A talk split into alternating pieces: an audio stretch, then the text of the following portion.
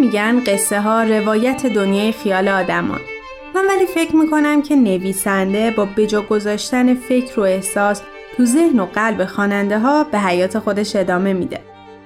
تعمق روی احساس و افکار خودمون موقع شنیدن یا خوندن یک اثر و تحلیل شخصیت و اتفاقی داستان دوتا فایده بر ما دارن. یکی این که کمک میکنن درک بهتری از واقعیت دنیای اطرافمون داشته باشیم.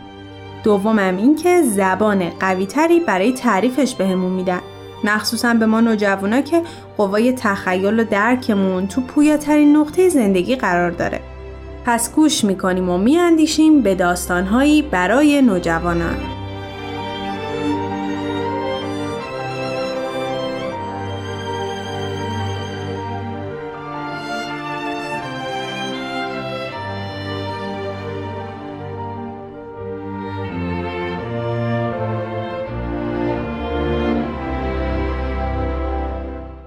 برداشتی آزاد از کتاب عقل و احساس، اثری از جین آستن، قسمت ششم. ماریان درک می‌کرد که فاش کردن راز خانوادگی چقدر برای کلونل براندن دردناک بوده است. دیگر از او اجتناب نمی‌کرد، به او با احترام می‌نگریست، اما آگاهی از گناه ویلوبی آرامش نکرد. بالعکس، قصه الیزای بیچاره و بی‌بندوباری آن مرد بر افکارش سایه افکند. سر جان، خانم جنینگز و خانم پالمر از اشاره به ویلوبی در حضور ماریان پرهیز و رابطه خود را با ویلوبی قطع کردند.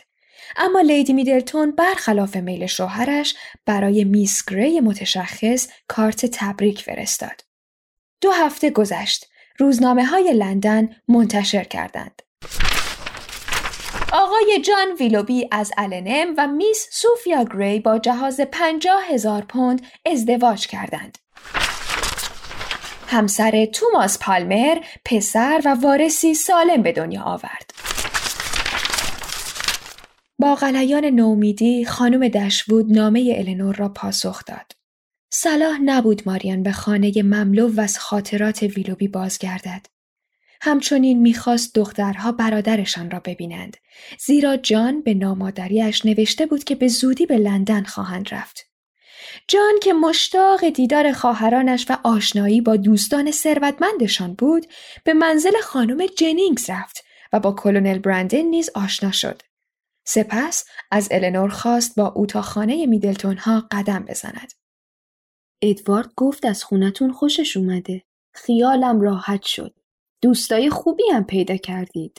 راستی کلونل براندن کیه؟ پول داره؟ صاحب ملک دلافورده. چه خوب، جنتلمن به نظر میرسه. تبریک میگم النور. من دقت کردم. از تو خوشش میاد. میدونم به فکر منی، اما کلونل نمیخواد با من ازدواج بکنه. تو تلاشتو بکن. منم از هیچ عزت و احترامی کم نمیذارم. راستی واسه ادوارد دختر لورد مورتن رو زیر نظر داریم. میس مورتن 30,000 پوند داره. خانم فررز واقعا مادر سخاوتمندیه. یه نمونش همین 2 روز پیش که رسیدیم 200 پوند گذاشت کف دست فنی. میدونه دستمون تو خرجه. مخارجتون بالاست اما درآمدتون زیاده. نمیخوام غر بزنم ولی ما هم داستان داریم. مثلا مزرعه‌ای که چسبیده بود به نورلند رو خریدم. وجدانم اجازه نمیداد بذارم بیفته دست یه آدم دیگه. به عنوان یه جنتلمن مسئولیت اجتماعی به گردنمه. فنی تصمیم گرفت گلخونه بسازه.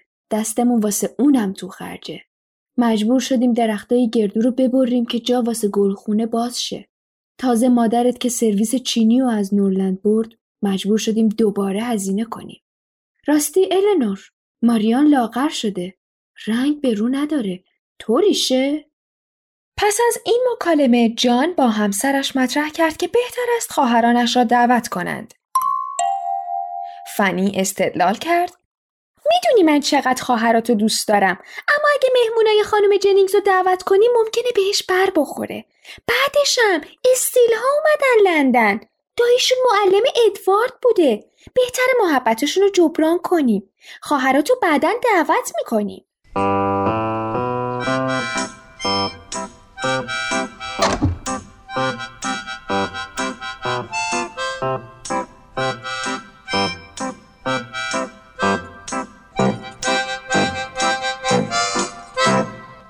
ویلوبی بابت داشتن ذکاوتی که توانسته بود خفت پذیرایی از خواهر شوهرانش را خنثی کند به خود تبریک گفت. غرور و توهم لوسی به حدی باز کرد که دیگر در بدنش جا نمی‌شد. حتی النور از رفتار فنی تعجب کرد. خبر بعدی که از خانه برادرش به او رسید بدین قرار بود: استیل‌ها محبوب قلب هری هستند. فنی لوسی را به اسم کوچک صدا می‌زند و نمی‌تواند هیچ وقت از استیل‌ها جدا شود. خبر سوم بسیار متفاوت بود. یک روز صبح در خانه شارلوت خانم جنینگز دکتر دانوان را دید. دکتر برای او تعریف کرد که همان روز از دهان میس استیل داستان نامزدی مخفیانه ادوارد و لوسی در رفته. ادوارد و لوسی؟ چه کسی حدس می‌زد؟ خانم جنینگز هیچ وقت آن دو را کنار یکدیگر ندیده بود وگرنه از چشم او چنین چیزی پنهان نمی‌ماند. مخلص کلام به فنی شوک عصبی وارد شده و جان از شدت نگرانی دکتر خبر کرده. فنی استیل‌ها را از خانه بیرون انداخته. آن دو هم با حال غش‌آلود به خانه فامیلشان رفتند. النور لازم دید هرچه سریع‌تر تنها کورسوی امید ماریان را با زبان خودش از بین ببرد. ماریان با وحشت به واقعه گوش داد. ابتدا غیر ممکن می‌دانست ادوارد یا هیچ مرد عاقلی به لوسی علاقه‌مند شده باشد. پس از باور داستان ادوارد را ویلوبی دوم خواند. نهایتاً پرسید: چقدر وقت میدونی؟ لوسی 4 ماه پیش بهم گفت. 4 ماه؟ توی بدبختی من کنارم بودی، دلداریم دادی، چطور تونستی؟ فکر این که وظیفه با انجام میدم، فکر این که اشتباهی مرتکب نشدم، فکر این که ادوارد بی اخلاق نبوده، اینا به هم کمک کرد. بعدش هم ماریان، شاید وابسته بودن خوشبختی به یه آدم خاص ایده جذابی باشه، اما همچین چیزی غیر ممکنه. ممکنه فکر کنی خیلی دوستش نداشتم که تونستم با این قضیه کنار بیام، اما اشتباه میکنی. با شرایط کنار اومدم چون تلاش کردم. النور، چقدر من بی‌انصاف بودم. از خودم بدم میاد. در این شرایط ماریان به خواهرش قول داد از آن پس احساساتش را مدیریت و با مدارای بیشتری با دیگران رفتار کند. در خانه دیگری در لندن اما مکالمه کاملا متفاوتی در حال وقوع بود. خانم فررز ادوارد را نزد خود خواند. Is it true that you have secretly engaged yourself to this young woman? Answer me. این مادر فولاد زره ابتدا از ابزار ترغیب و سپس تهدید استفاده کرد تا پسرش به نامزدی خود خاتمه دهد. Unless you abandon this ridiculous plan, you will have nothing from me, nothing at all. Do you understand? ادوارد که می‌دانست چون این عملی بر شهرت لوسی ضربه خواهد زد، ارثیه و حقوقش به عنوان پسر ارشد را از دست داد و برای همیشه از خانه مادر طرد شد. Go then. I have nothing else to say to you. شرافت ادوارد تمجید و ترحم همه بجز اعضای خانواده خودش را برانگیخت. النور به او میبالید.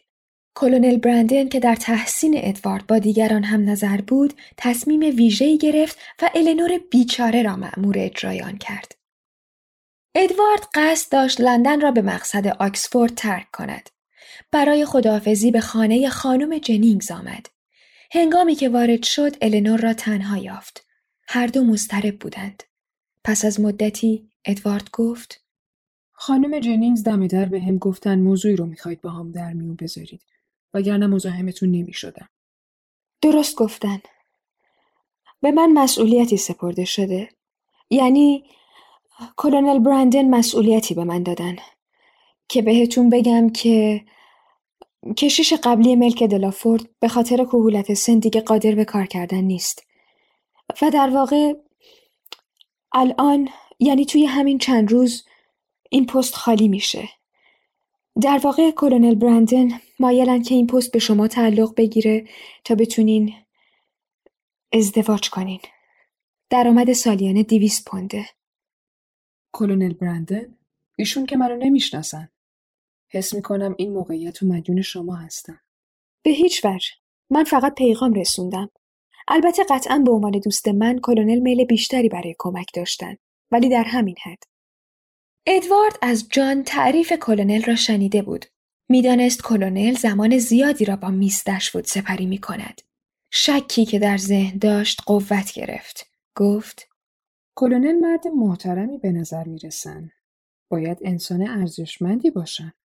در آینده که باهاشون همسایه بشید بهتون ثابت میشه. ادوارد نگاهی به النور انداخت که بیان میکرد دلش نمیخواهد هیچ وقت با کلونل براندن همسایه شود. نهایتاً برخاست. بهتره برم تا بابت لطفی که در حقم کردن ازشون تشکر کنم. النور برای او آرزوی خوشبختی کرد. از یکدیگر جدا شدند. النور اندیشید دفعه دیگه که ببینمش شوهر لوسیه.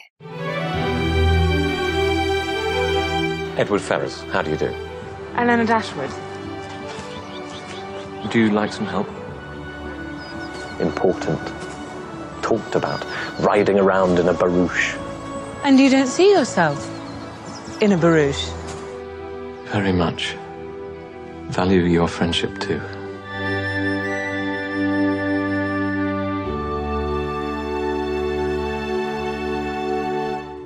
Then please let him alone to come in his own good time. I'm very happy to see you again. And are you? What is it? Nothing. Nothing I can speak of. I should never have come here. چه احساسی نسبت به ادوارد دارید؟ آیا با لوسی خوشبخت میشه؟ Miss Dashwood, Eleanor.